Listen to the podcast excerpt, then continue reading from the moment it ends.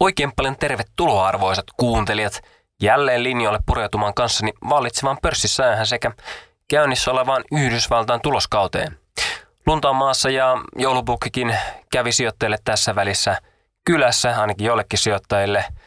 Mutta nyt on taas käärittävä hihat ja kirisettävä siteet ja tarkasteltava, millä lupauksilla pörssi vuoteen 2024 oikein lähdetään. Minun nimeni on Olli Koponen ja nyt on kyseessä neljännen kvartaalin tuloskausi vuodesta 2023. Eiköhän aleta. Käydään vähän alkuun hieman läpi tuttuun tapaan markkinaa, kuulumisia ja pörssisäätä, mitä tässä oikeastaan tuloskausien välissä on oikein tapahtunut. Joulupukkiralliahan oikeastaan odotettiin ja sehän sieltä kyllä saatiin. Viime tuloskauden aikaan, kun viimeksi puhuttiin, markkinat olivat korjausliikkeen valloissa, mutta lähtivät erittäin vahvan nousuun oikeastaan sieltä lokakuun loppupuolella juuri tuon tuloskauden loppusuoralla. Tosiaan tämän korjausliikkeen jälkeen ehkä tämä hyvin sujunut tuloskausi, ehkä, ehkä siinä vaiheessa sentimentti oli ehkä hieman negatiivinen – keskuspankit olivat ehkä hieman haukkomaisia ja kääntyivät siinä sitten vähän kyyhkymäisemmäksi. Ja samalla sitten korot tekivät huippunsa ja ehkä korko-odotukset lähtivät laskemaan aika selkeästi, niin, niin tämä sitten tuki aika vahvastikin tuota pörssi, pörssiindeksien nousua tuossa lokakuun loppupuolella ja loppuvuoden aikana.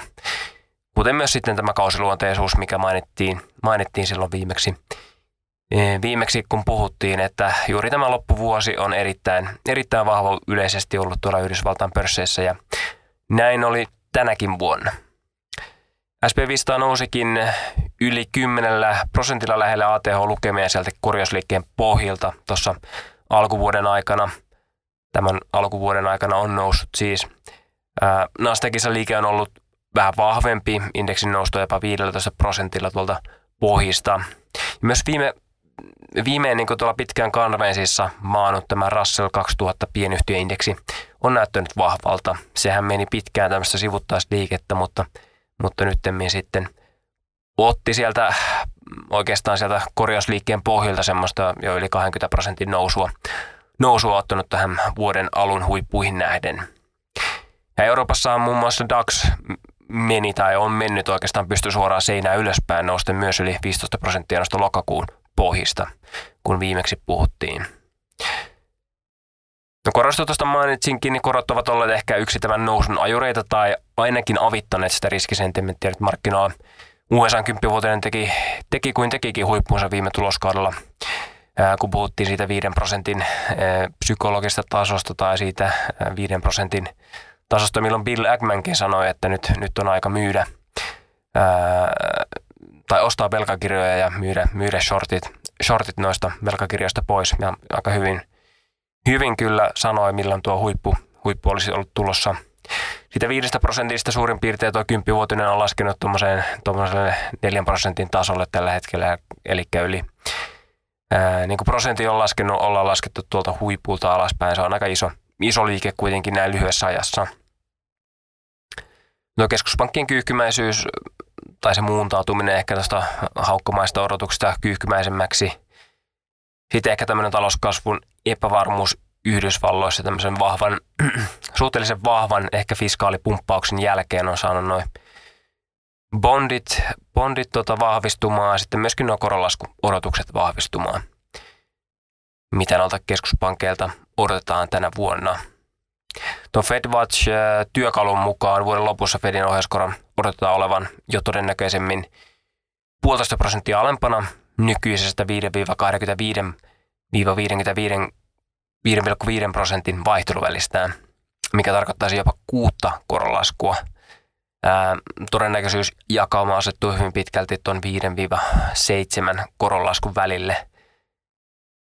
Eli aika, aika merkittävästikin pitäisi pitäisi tota, tuon hinnoittelun mukaan korkoja laskea vielä tänä vuonna. Oikeastaan vähän niin kuin kaikkia riskiä tukeakseen myös tuo dollari kääntyy laskuun valuuttakorjaa vasten tuossa viime tuloskauden päätteeksi.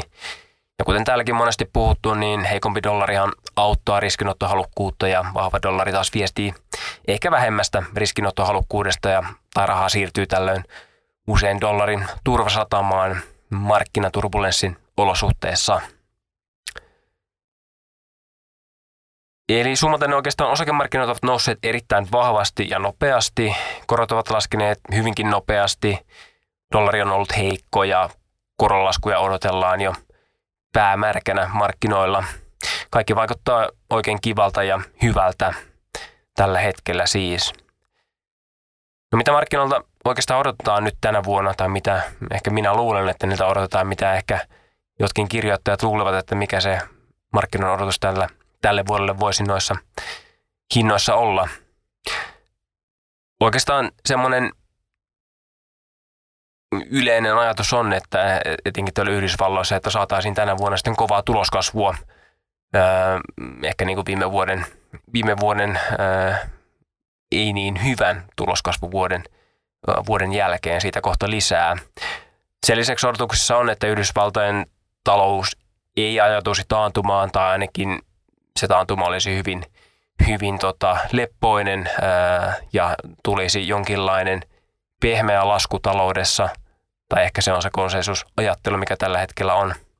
Inflaatio odotetaan nyt jatkavan laskuaan kohti 2 prosentin tasoja, ää, ja sitten myös ää, Yhdysvalloista odotetaan aika no, kohtuullisen maltillisia osaketuottoja ja totta kai myös sitten aika merkittäviä koronlaskuja keskuspankeilta.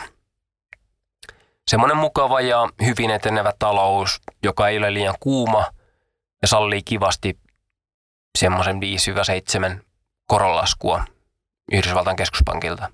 Eli aika lailla tämmöistä kultakutri menoa, ei liian kuuma eikä liian kylmä. Vuosi sitten, jos muistellaan vähän, niin ajatus oli karkeasti siinä, että inflaatio säilyisi korkealla, taantuma tulee Jenkeissä ja Euroopassa ja osakkeet olisivat heikkoja. Ää, osakkeet sitten kuitenkin nousi lopulta merkittävästi, huolimatta siitä, että tuloskasvu oli heikkoa, eikä mitään taantumia tullut. Ja inflaatiokin jatkoi laskuaan eikä, eikä säilynyt korkealla. Ja nyt tällä hetkellä konsensus on tuommoisen tasaisen menon kannalta, kannalla, mutta on hyvin todennäköistä, että talous ei mene samaan aikaan hyvin tuommoiseen pehmeään, pehmeään laskuun tai soft landingiin ja samalla Fed laskisi korkoja 6-7 kertaa. Joman kumman on oltava väärässä – Olisin itse sillä kannalla, että korkean laskuja ei ehkä markkinaodotuksien mukaan tule, mikä ei välttämättä ole riskin kannalta optimaalinen tilanne. Toisaalta on myös mahdollista, että talous heikkenee nopeastikin, mikä aiheuttaisi voimakkaita toimia keskuspankeissa, mutta en näe senkään olevan kovinkaan herkullinen tila riskille, ainakaan lyhyellä aikavälillä. Ottaen huomioon, että vahvaan ja etenkin pysty suoraan osakkeiden nousuun kuuluu ajoittaa myös laskujaksoja, ja ehkä tämä nykyinen konsensusajattelu – tai se mitä luulen, että se voisi olla, on hieman ristiriidassa keskenään. Ei nyt markkinoiden kääntyminen viime kuukausia heikommaksi olisi mikään iso yllätys. Tällä viikolla osakkeessa on alkanut näkymään jo pientä vähän heikkoutta ja myös markkinakoroissa käännettä nousuun on tapahtunut. USA-dollari on ollut myös nousussa jo kolmatta viikkoa ihan kuin ennakoiden vähän heikompaa riskijaksoa. Minä sanoisin, että lyhyellä aikavälillä korjauksen mahdollisuus on mielestäni koholla kausiluuteensuuskin huomioiden. Alkuvuosihan yleisesti on äh, ehkä tammikuun jälkeen äh, enemmänkin niin, niin totta, vähän heikompi, etenkin tuolla Yhdysvaltojen pörsseissä. Olisin kuitenkin aika rakentavin mielin katsomassa tätä vuotta osakesijoittajan silmiin, etenkin niillä markkinoilla, missä nousu ei olla vielä useita satoja prosentteja pohjalta saatu. Lisäksi on otettava huomioon, että lähtökohtaisesti Fedin ja myös EKPnkin tulevat leikkaukset koroissa ovat olleet positiivisia osakkeille. Jeffries on laskenut Yhdysvaltain keskuspankin koronlaskujen vaikutuksia osakkeisiin ja heidän mukaansa ensimmäisen koronlaskun jälkeen osakkeet ovat seuraavan vuoden aikana tuottaneet keskimäärin 16 prosenttia. Eli pidemmällä aikavälillä koronlaskut tai helpottavat rahoitusolot auttavat kyllä osakkeita nousemaan. Se, mitä tapahtuu ennen koronlaskua tai lyhyellä aikavälillä koronlaskun jälkeen, on sitten toinen asia. Samassa aineistossa nimittäin kolmen kuukauden aikaperillä ensimmäisestä koronlaskusta osakkeet ovat keskimäärin laskeneet kahdella prosentilla. Voi olla, että ennen koronlaskua taloudessa alkaa näkymään heikkouksia, joita osakemarkkina sitten ennakoi liikkeellään. Sitten koronlaskun tullessa lyhyellä aikavälillä osataan ehkä pelätä pahinta, mikä voi sitten heijastua heikompana riskinottohalukkuutena seuraavien kuukausien aikana, kunnes keskuspankki ehkä tekee tarvittavansa ja auttaa niitä rahoitusoloja. Tämä auttaa rahoitusolojen helpottamisella osakkeita nousemaan ja taloutta piristymään. Jos muistatte, niin eihän koronassakaan ensimmäisten liikkeiden jälkeen, ensimmäisten Fedin liikkeiden jälkeen nähty mitään ilakointia pörsseissä, vaan kesti, kesti vielä hetken ja useita toimia, että, että niin pohjat, useita toimia niin Fediltä, että pohjat löydettiin sitten osakemarkkinoilla. Loppujen lopuksi osakkeet kuitenkin, kuitenkin hyötyvät ja hyötyvät tuolloinkin äh, helpoimmista rahoitusoloista. Mennään sitten tuohon SP500 tuloskauteen ja oikeastaan sen odotuksiin vielä tässä tuloskauden alla. SP500 sen tulokset kerkesivät laskemaan kolme kvartaalia jo putkeen, mutta viime tuloskaudella trendi kääntyi. Tuloskausi oli odotuksia parempia, lopulta tuloksiin saatiin noin 5 prosentin kasvua Faxetin datan mukaan, kun ennen tuloskautta tuloksia odotettiin laskevan 0,3 prosentilla. Eli selkeä ylitys tämän osalta ja tämähän sitten palkittiin isollakin kurssin nousuilla. Ajatukset ovat tuossa varmasti olleet, tai tuossa nousun taustalla olleet osittain, että tulostaantuma oli siinä ja tulostrendi on kääntynyt nousuun, mikä voi olla mahdollista tai ainakin sitten ennusteiden mukaan näin odotetaan, että tulee käymään. Tuloksia odotetaan tosiaan jatkavan nousua, mutta rauhallisemmin kuin Q3. Q4 odotettiin ennen tuloskautta noin 2,5 prosentin tuloskasvua. Samalla liikevaihto odotetaan kasvavan hieman yli kolmella prosentilla Q4, mikä toteutuessa olisi jo 12 kvartaaliputkeen kasvua. Vihdoin kuitenkin tuohon tulokseenkin myös saadaan tai odotetaan kasvua, mikä merkkaa jo sitä, että marginaalien laskupaineet on vähentymässä. Tuossa alkuvuonna oli kuitenkin aika selkeää tuloslaskua, mutta liikevaihtojen, liikevaihtojen nousua. Eli kertoo siitä, että marginaaleissa oli aika selkeitä laskupaineita, mutta nyt ne, nyt ne sentään alkaa ehkä vähän hiipumaan. Ja sitten taas toisaalta eihän tuo kasvu enää ole kovinkaan voimakasta tällä kuunnelosella ja ehkä kertoo myös siitä, että inflaatio on hiipumassa ja sinänsä sieltä ei saada niin paljon apua niihin hintojen korotuksiin, mutta myöskään sitten omat kulut eivät kasva niin voimakkaasti. Koko vuodelle 2023 tuloskasvuun odotetaan asettuvan nyt noin yhden prosentin tasolle. Merkittävää laskua ei siis olisi tulossa, kuten ehkä onnasteltiin kaikkien näiden taantumahuolien ja ehkä myös uuden finanssikriisin pelossa vielä tuossa vuoden alkupuolella vieläkö joku, joku muistaa tuon pien, noiden pienten pankkien kaatumiset maaliskuussa 2023. Silloin oli. Mutta finanssikriisiä kyllä pelättiin. Ää, ennen totta, tai oikeastaan tuossa niin kuin vuoden alussa viime vuonna, vaikea puhua nyt, kun juuri vaihtuu vuosi, mutta vuoden 2023 alussa ää, tuloskasvun odotettiin olevan noin 3 prosenttia.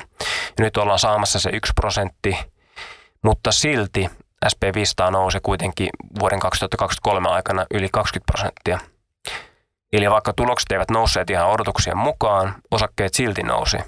Et paljon pahempaa markkina oikeasti jo hinnoitteli, mikä heijastui sitten arvostuksien nousuna, kun pahin ei toteutunutkaan. Eli tapahtumaton tuloslasku oli jo osakkeiden hinnoissa viime vuoden alussa. Ehkä voisi näin ajatella. No jos oli vuoden 2023 odotukset tuloskasvulle markkinoilla liiankin pessimistiset, tai ehkä markkina hinnoitteli isompaa tuloksien heikkenemistä kuin lopulta sitten toteutui. On nämä vuoden 2024 ennusteet vallan optimistiset omaan silmään ainakin. Vuoden 2024 tuloskasvun odotetaan nimittäin olevan 12 prosenttia Faxetin datan mukaan – Tämän odotetaan tapahtuvan noin 5,5 prosentin liikevaihdon kasvulla, eli marginaalinen parannukseen luotetaan aika merkittävästikin tänä vuonna. Hirastunut inflaatio, helpottaneet kustannuspaineet ja vahvana pysyvä talous antavat tähän aiheita, mutta nyt minusta tilanne on päinvastainen kuin vuosi sitten. Tuloskasvulla on ehkä enemmän tilaa pettymyksille ja myös markkina on optimistisemmin asemoitunut kuin vuosi sitten oli. Tähän peilaten SP500-arvostus ei vaikuta houkuttelevalta, eteenpäin katsova PE noin 19 tasolla, eli se, joka ottaa tuon tuloskasvun huomioon, kun taas sitten historiassa 10 vuoden aikajan alta se on ollut noin 17,5 PEn tasolla. Eli arvostus ei ole halpa ja tuloskasvuodotukset ovat kohtuullisen korkeat tässä ennen, ennen kuin saadaan tuloskausi kunnolla käyntiin. No mennään seuraavaksi noihin SP500-yhtiöiden tuloskohokohtiin tältä viikolta, ja mutta myös viime viikolta, sillä kuten varmasti tiedätte, niin perjantaina mm, perinteisesti Yhdysvaltain isommat pankit aloittivat tuloskauden. Ensimmäisenä käsittelyssä on Yhdysvaltain suurin pankki JP Morgan, ää, joka kertoo jälleen vakuuttavasta tuloksestaan perjantaina, kun sen nettokorkotulot nousivat jo seitsemättä kvartaalia putkeen. First Republic, pankin varojen hankinnat vuoden alkupuolella, siinä orastavassa uudessa finanssikriisissä sekä hyvänä jatkunut markkinaan kautta korkokehitys ovat tukeneet pankkia. JP Morganin toimitusjohtaja Jamie Dimon oli jokseenkin synkkää kommenteissaan, mutta yhtiön ohjeistus oli oikein hyvä. Viestin, että myös vuodesta 2024 voisi tulla pankille jokseenkin ihan kohtuullinen.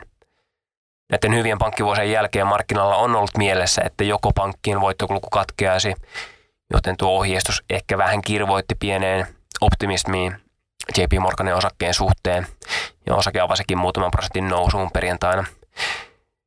Päivän päätteeksi osake kuitenkin luisui lähes 3 prosenttia avauksesta ja, ja tietenkin herää kysymys siitä, että pankin osake on aika lähellä oltaan lukemiaan ja tuo perjantainen sulku oli tietenkin aika negatiivisen oloinen, että, että aiheuttaa hieman kysymysmerkkejä siitä, että miten osakkeen nousutrendille, nousutrendin jatkolle oikein käy, kun, kun ehkä se kuitenkin paras aika tehdä tulosta on nyt takana.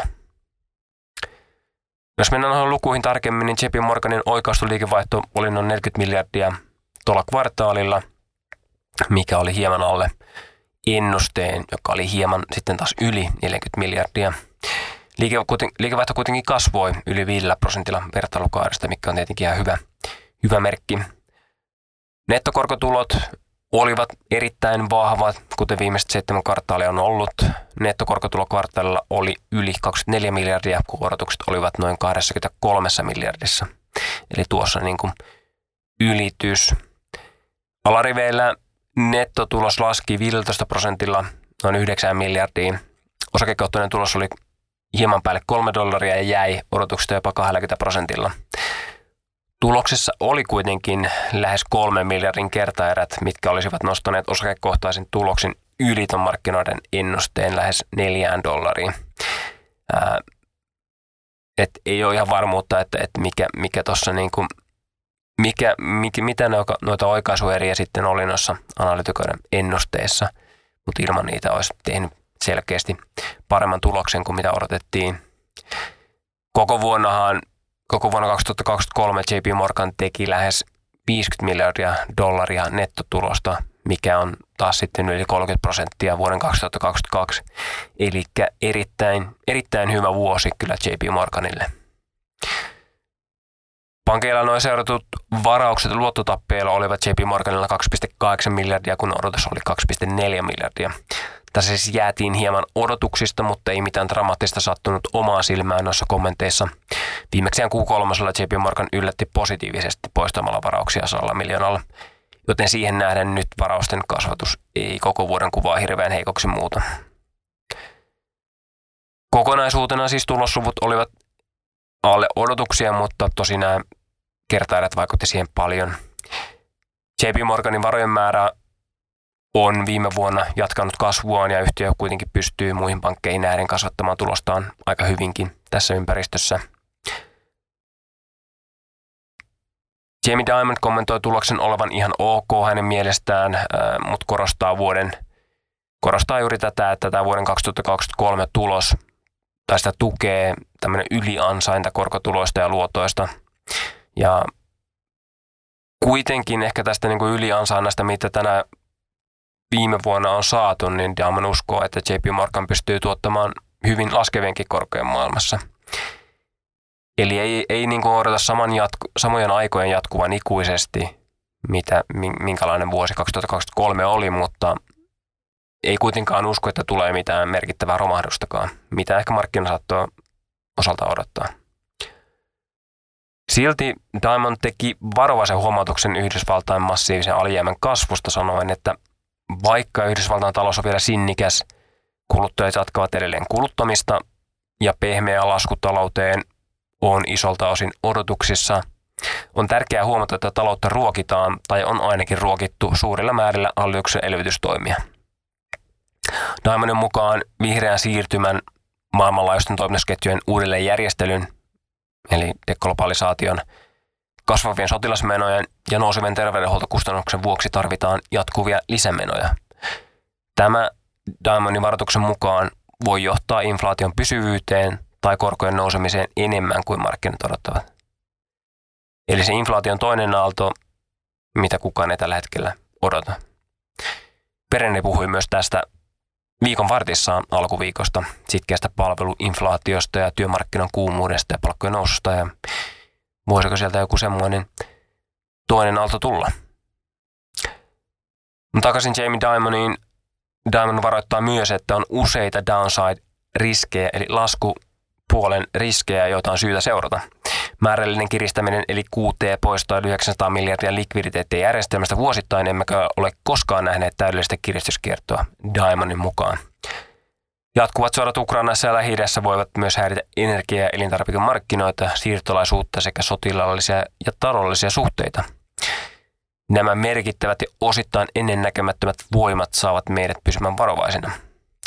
Eli Jamie sanoo kaiken menevän hyvin, mutta heittää sitten sankolla epävarmuuksia ilmoille, mikä pitää odotukset varmasti maltillisina ja jos jotain tapahtuu, niin voi sanoa, että näinhän minä puhuin. Mutta ymmärtähän tuon yhden maailman isomman pankin johtajalta, että varmasti pakko lähes kaikki epävarmuudet aina luetella. Ehkä vähän heikomman tuloksen ja epävarmojen kommenttien perusteella ohjeistuksen ei olisi odottanut olevan niinkin hyvä kuin se olikin. Yhtiö odottaa nyt 90 miljardin nettokorko tulee vuonna 2024, kun odotus ennen tulosta oli noin 86 miljardissa. Eli JP Morganin tuloksen ei odoteta kärsivän niin paljon rahapolitiikan löysäämisestä kuin ehkä ajateltiin. Tämä ei nyt kuitenkaan ihan markkinoilla riittänyt sitten nousuun.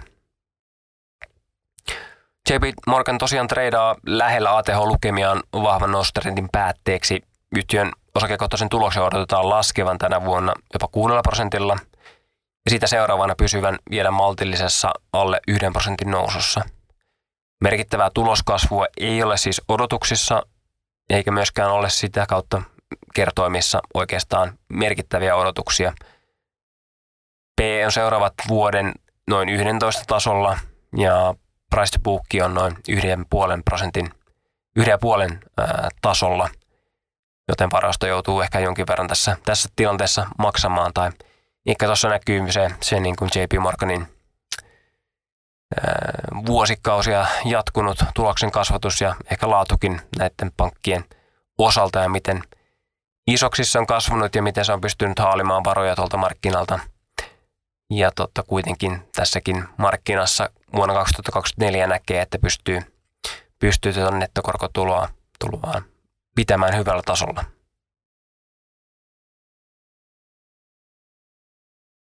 Siirrytään JP Morganista Bank of Americaan ja tämä POFA myös raportoi viime perjantaina.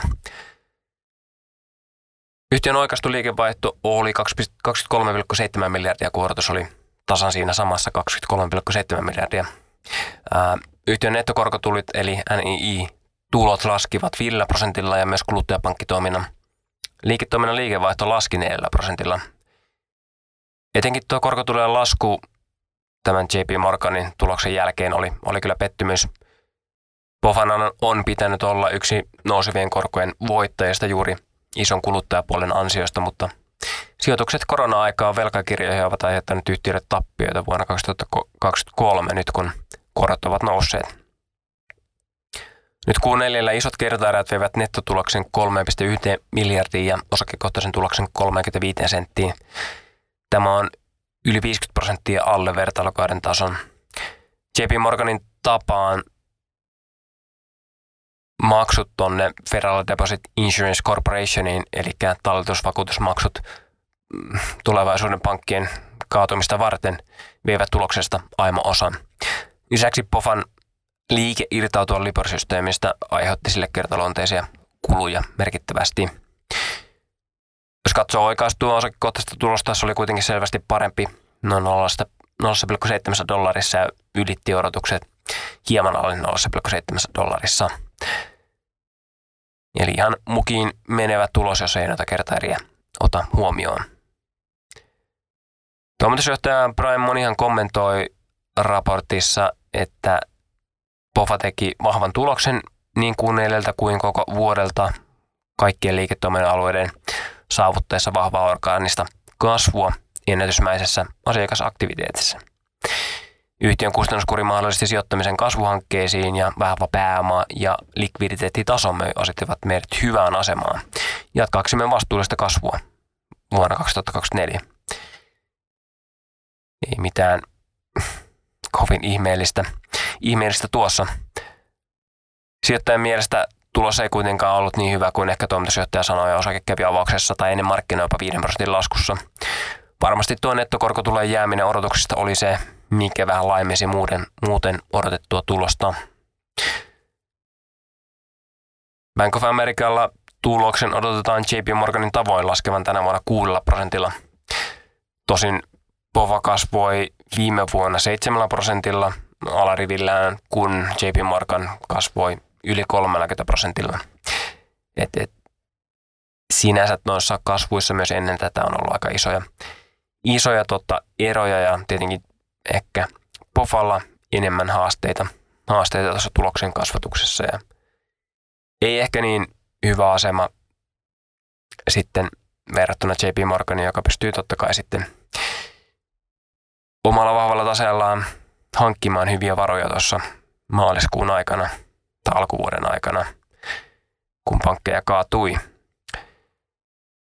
No Pofan takaisin. Pofalla vuonna 2025 päästäisiin ennusteiden mukaan jo noin 7 prosentin tuloskasvuun, mutta ei nyt mitään merkittäviä tuloskasvuja Pofallakaan, vaikka ehkä voisi ajatella, että voisi olla paukkujakin nopeampaankin kasvuun.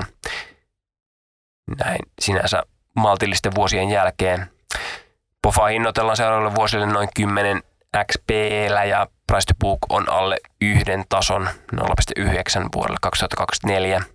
Et hieman halvempi kuin JP Morgan, mutta ei, ei tästäkään kyllä kasvua merkittävästi ole odotettavissa. Ja ehkä sitten se, sanotaan, että ainakin viime vuosien laatu ja, ja tuloskasvu peilaa enemmän sitten niin kuin JP Morgania, mutta totta kai sitten, jos tuossakin tasearvostusta katsoo, niin aika iso, jopa 50 prosentin ero noissa, tai 50 prosenttia kalliimpi sitten JP Morganin taseella kuin POFA tällä hetkellä.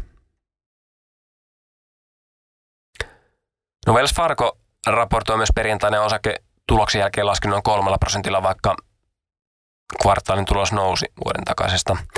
Pankin varoitukset siitä, että nettokorkotuotot voivat vuonna 2024 laskea merkittävästi edellisvuoteen verrattuna saivat jokseenkin happaman maosijoittajan suuhun arvioltaan.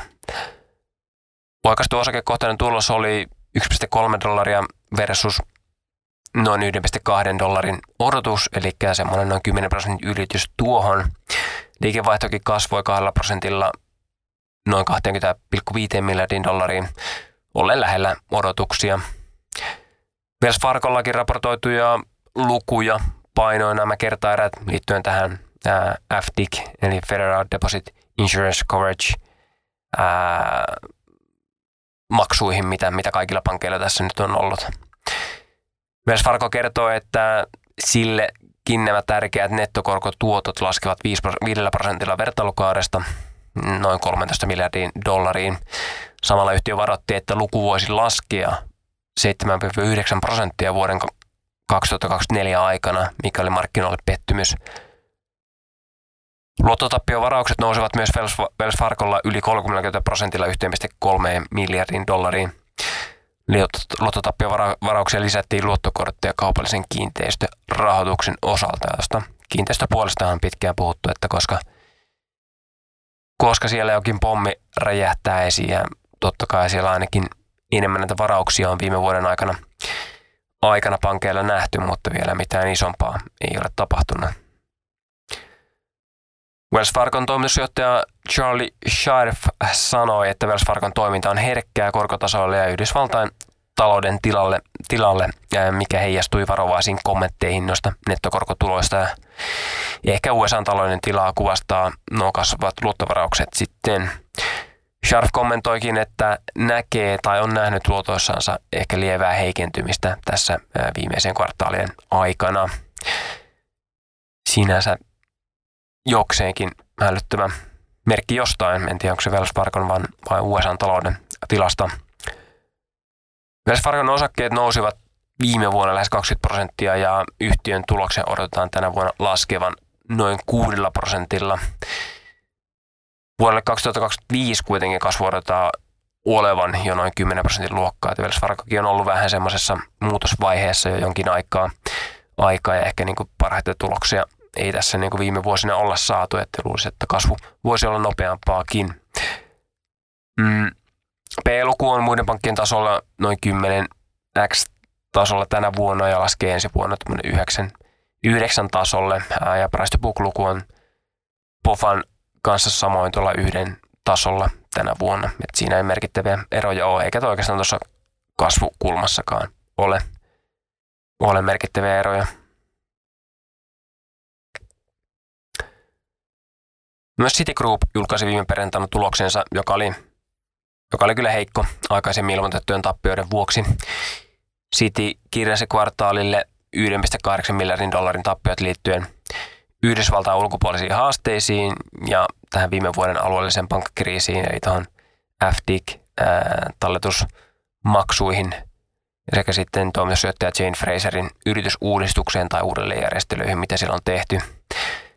Liikevaihto laski noin kolmella prosentilla 17 miljardin dollaria ja odotuksista, jotka olivat lähes 19 miljardin euron tasolla, äh, anteeksi dollarin tasolla. Oikaistu osakekohtainen tulos oli 84 senttiä, mikä ylitti hieman 81 sentin odotuksen, mutta ei ole ihan täyttä varmuutta, että mitä markkinat odottivat jo kuuluvaksi tuohon heidän lukuunsa. Alaskirjausten ja tappioiden kanssa tulos olisi ollut reilusti yli dollarin pakkasella – Toimitusjohtaja Jane Fraser kutsui Citigroupin suoritusta hyvin pettymykseksi näiden tappioiden vuoksi, mutta sanoi Citigroupin edistyneen merkittävästi pankin yksinkertaistamisessa ja virtaviivaistamisessa viime vuonna. Fraser ilmoitti uusista uudelleenjärjestelyistä syyskuussa, kun aiemmat yritykset eivät ole onnistuneet parantamaan pankin tulosta. Ja perjantaina Citi kertoo vähentävänsä henkilöstöään 20 000 hengellä ja kirjovansa jopa yhden miljardin dollarin irtisanomiskustannukset keskipitkällä aikavälillä. Liiketoiminnasta Sitin institutionaaliset palvelut, Yhdysvaltain henkilökohtainen pankkitoiminta ja sijoituspankkitoiminta suorituvat hyvin pankin mukaan, mutta sinänsä ei ainakaan merkittää kasvua näistä saatu. Ilman tappiota tulos näyttääkin näyttää paremmalta ja ehkä niin kuin uudistuksia odotetaan tänä vuonna, tai ehkä niitä uudistuksia odotetaan tänä vuonna jotain tuloksia jo.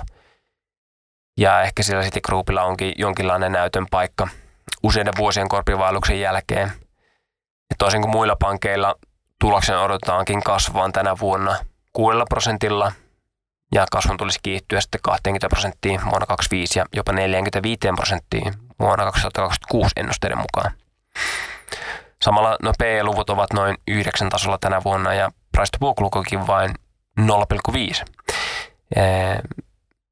Et selvästi halvempia kuin muut pankit ja kun ottaa verton kasvun huomioon, mutta totta kai kun on ehkä tämmöistä vähän käänneyhtiöstä kyse, niin pitää ollakin kohtuullisen halpa. Finanssikriisin huipuista osakekurssi on vielä yli 90 prosenttia alempana. Et, et paljon pitää tapahtua varmasti, että tämä Citigroup kääntyy, mutta onhan siellä nyt varmaan osaltaan myös aika paljon pahaa myös hinnassa jo tuossa, tuossa kun noita lukuja katsoo.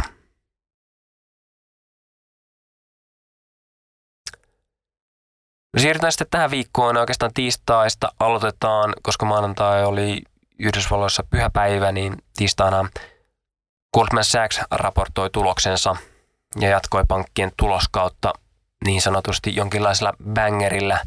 Yhtiön liikevaihto sekä tulos löivät ennusteet selvästi ja osake oli tiistain päätteeksi yhden prosentin vahvassa nousussa. Kolmannen liikevaihto nousi 7 prosentilla 11,3 miljardiin, kun odotus oli 10,8 miljardissa. Etenkin varahoitosegmentin yli 20 prosentin liikevaihdon nousu avitin liikevaihtoa ylittämään odotukset. Globaali pankkitoiminta ja markkinatoiminta sekä eritoten velkakirjojen, valuuttoja ja raaka-aineiden kaupankäynti heikkeni. Ja myös investointipankkitoiminta jatkoi 12 prosentin laskussa kvartaalilla, vaikka markkinasentimentti onkin parantunut. Kolman Sachsin varainhoidon hyvästä suorassa kertoi myös se, että Aumi kasvoi 10 prosentilla 2,8 miljardiin. Eli tuolla on pystytty sitten korvaamaan tota ehkä muuten heikompaa kehitystä noissa muissa segmenteissä. Lottotappiovaraukset olivat odotuksen tasolla Goldmanilla noin 600 miljoonassa, joten tässä ei tullut mitään negatiivisia yllätyksiä. Ja sitten ehkä Goldmanille ei niin tärkeä luku, mutta tuo NII eli nettokorko tulot laskivat jopa 35 prosentilla kunnille 1,3 miljardiin. Kuorotukset oli 1,7 miljardissa.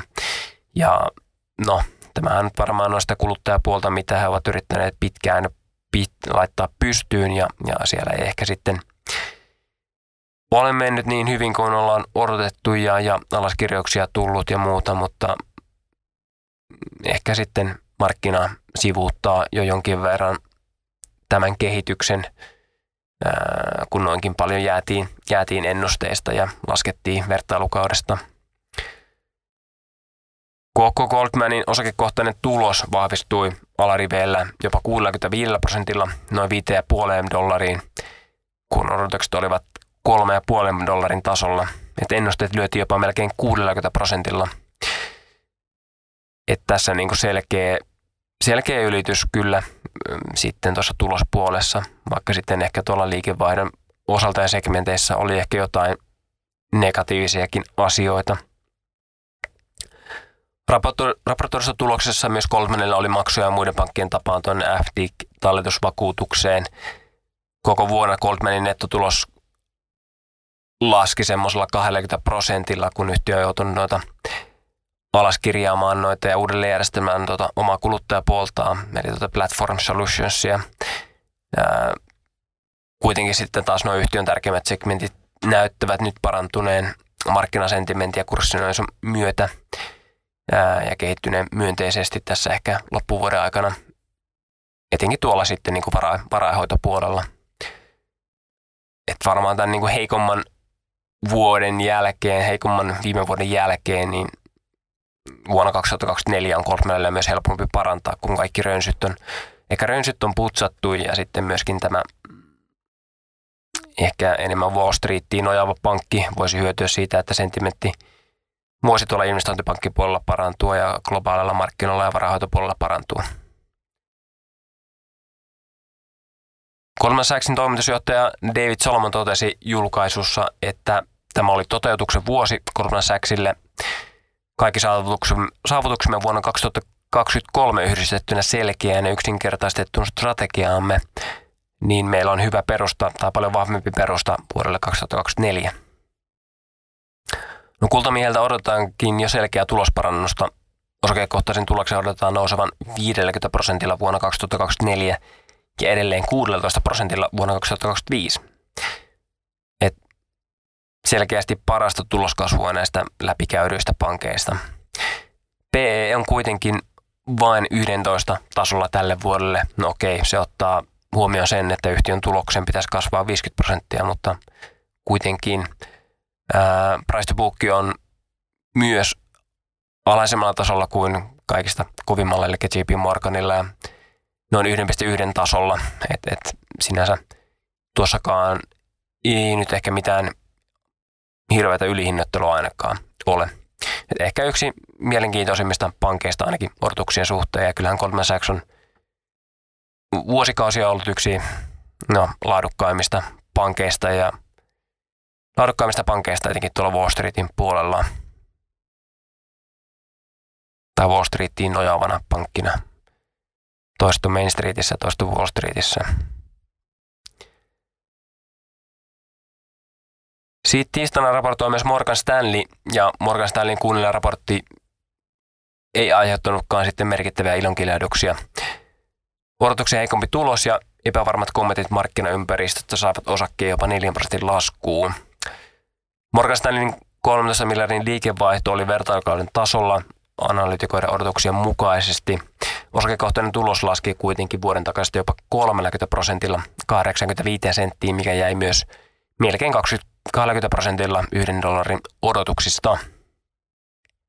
Morgan Stanley kertoi sille tärkeän investointipankkitoiminnan liikevaihdon kasvaneen 5 prosentilla vertailukaudesta, mikä oli positiivista huomata. Tämänkin pankin tulosta haittivat kuitenkin kertaerät. Yhteensä noin 500 miljoonan kertaerät syntyvät tuosta FDIC talletusmaksuista ja sakoista, jossa Morgan Stanley ei ole ilmoitellut blokkikaupan käynneistä lakien mukaisesti, tai näin minä tuon, tuon sakon tulkitsin. Kuitenkaan ei niin isoja kertaeriä kuin muilla pankeilla oli useita, useita miljardeja. Vähän heikomman tuloksen päälle toimitusjohtaja Ted Pickin kommentit olivat myös hieman heikon puoleisia. Toimitusjohtaja kommentoi vuoden 2023 tuoton olleen pankille kohtuu hyvä, mutta varoitti kuitenkin kahdesta merkittävästä downside eli laskupuolen riskistä, jotka voivat vaikuttaa pankkiin vuonna 2024. Ensimmäisenä hän mainitsi geopoliittiset konfliktit, joita on sitten Itä- Lähi-idässä ja tuolla Ukrainassa ja toinen on totta kai Yhdysvaltain talouden tila. Pick sanoi, että Yhdysvalloissa tämä perusskenaariona toimiva pehmeä lasku taloudessa tai niin sanottu soft landing olisi jokseenkin suotuisa lopputulema. Kuitenkin, jos talous heikkenee dramaattisesti tulevina neljänneksenä ja Fedin on liikuttava nopeasti välttääkseen kovan laskusuhdanteen, se todennäköisesti johtaisi osakkeiden ja omaisuuserien laskuun sekä alhaisempiin aktiviteettitasoihin markkinoilla, mikä olisi heikko tai niin kuin huonoa, huonoa totta kai pankeille tai etenkin sitten Morgan Stanleylle. Hän totesi myös, että inflaatio voi jatkua kuluttajalle haastavana yhdessä toimitusketjun haasteiden kanssa, mikä voisi johtaa haukkamaisempaan Fediin tai korkeampiin korkoihin. Eli myöskään Ted Pick ei näe, että konsensuksen pehmeä landing ja merkittävät korolaskut voisivat toteutua yhdessä. Merkittävät haasteet pääomamarkkinoille ja aktiviteetin hidastuminen näkyisivät totta kai näissä Wall Street-pankeissa myös, mitä nämä Morgan Stanley ja Goldman Sachs etenkin niin kuin isossa mittakaavassa ovat. Viime vuonna kokonaisuudessaan Morgan Stanleyn osakekohtainen tulos laski noin 14 prosentilla. Sen odotetaan lähtevän jälleen 20 prosentin kasvuun vuonna 2024. Kasvu odotetaan vielä jatkuvan noin 13 prosentin tasolla vuonna 2025. PE-luku on muihin pankkeihin ja kasvunäkymään nähden kohtuu korkea, 13 tasolla vuodelle 2024 ja laskee vain 12 tasolle vuonna 2025. Price to on JP Morganin huippulukeemilla 1,5 tasolla. Et ei ehkä se houkuttelevin pankki yhtiön kommenttien kasvunäkymän ja arvostuksen puitteissa. Siinä oli isommat pankit Yhdysvalloista aika me tai vähän mitään sanomaton varovaisia kommentteja lähes jokaiselta toimitusjohtajalta. Inflaatiota ja geopolitiikkaa pelätään, eikä oikein pehmeää laskuun taloudessa uskota. Paljon on osittain odotuksia, että tulokset nousevat, ää, etenkin näillä niin kuin Morgan Stanleyllä ja Goldman Sachsilla. Ää, kuluttajapankeilla taas sitten odotukset ovat heikommat ja tuo vahvan tulostrendin jäljiltä ja sen tietenkin nyt ymmärtää.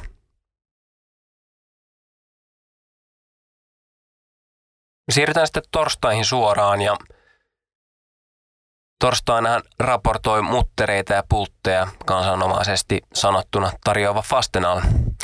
Ää, Fastenal ei varmasti ole suomalaisen tai ei ole suomalaiselle hirveän tuttu, eikä oikeastaan sano välttämättä ihan hirveästi, mutta osakehan on ollut äärimmäisen, mene, äärimmäisen menestynyt yli vuosikymmenen ajan, tai oikeastaan osake on ollut nousutrendissä oikeastaan koko olemassaolonsa ajan ja pystynyt tasaisesti kasvattamaan tulosta, tekee hyvää kassavirtaa ja tekee hyvää pääoman tuottoa. ollut ainakin laatuyhtiö historiassa ja varmaan oletus on, että se on myös sitä jatkossa. Fastenal kertoo liikevaihdon kasvaneen 4 prosentilla 1,8 miljardin dollariin, mikä oli juuri analytikon ennusteiden tasolla. Osakekohtainen tulos nousi 46 senttiä vertailukauden 43 sentistä ja oli aika lailla 45 sentin ennusteiden kanssa linjassa, ettei mitään isoja yllätyksiä tuossa.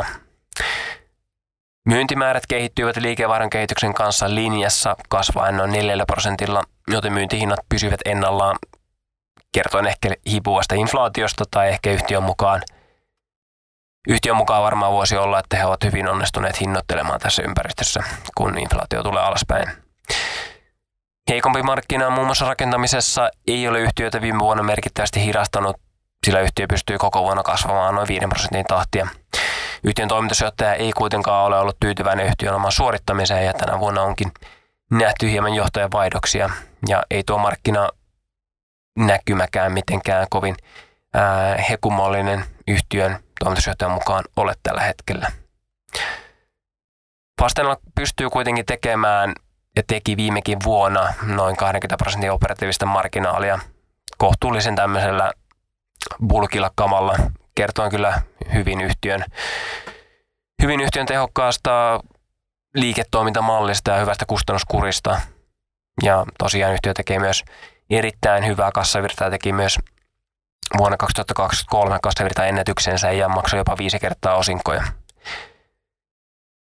Tulevaisuuden katsottaessa Fastenal odottaa jatkuvaa kasvua avainalueillaan ja yhtiöllä on vahva markkina-asema ma- asema tällä hetkellä ja pyrkii sitä, pyrkii sitä vahvistamaan teknologialla ja innovaatioihin panostamalla. Yhtiön osakkeen historiallisesta nousutrendistä ja laadusta saa jotain kyllä maksaakin. Yhtiön tuloksen alarivillä odotetaan kasvavan semmoista 5-10 prosenttia per vuosi vauhdittua vuoteen 2026 mennessä. Eli tässä lähivuotina 5 prosentin kasvua vuonna 2026, semmoista 10 prosenttia allariville. Samalla PE-luku huitelee tuolla noin 30 tasolla vuodelle 2024. Et melkoisen kiperä ja yhtiö kuitenkin sanotaan näin, että se tulos marginaalin merkittävä parantuminen ei ehkä ole kovin realistista. Tämä tuloskasvu sitä kautta tai skaalautuminen sitä kautta suomalaiselle teknosijoittajalle Fastenalin nykyinen EVC viiden tasolla voisi myös, vois myös olla jo vähän kipurajalla, mutta sitä joutuu näköjään Jenkeissä laadusta maksamaan ää, tämmöisessäkin yhtiössä ja näilläkin kasvunäkymillä ja näillä koroilla. Ja ehkä jos miettii vähän Fastenaalia ja sen markkinaa ylipäätänsä, niin jos Jenkeissä tulee raju taantuma rakentamisen heikkoutta, teollisuuden heikkoutta, niin kyllä rakentamisen ja teollisuuden kiinnikkeisiin voi mennä hieman vähemmän rahaa kuin aikaisemmin on mennyt. Tässäkin oli jonkinlainen koronapuumi, koronapuumi aikoinaan, kun, kun tota, ää, rempaaminen ja rakentaminenkin kasvoi silloin, niin silloin tämä yhtiö siitä hyötyi. Mutta ihan mielenkiintoinen yhtiö seurata, jos, jos tota, ei ole tuttu ja varmasti – tulee jatkossakin tekemään vahvaa, vahvaa tulos, vahvaa ja laadukasta tulosta.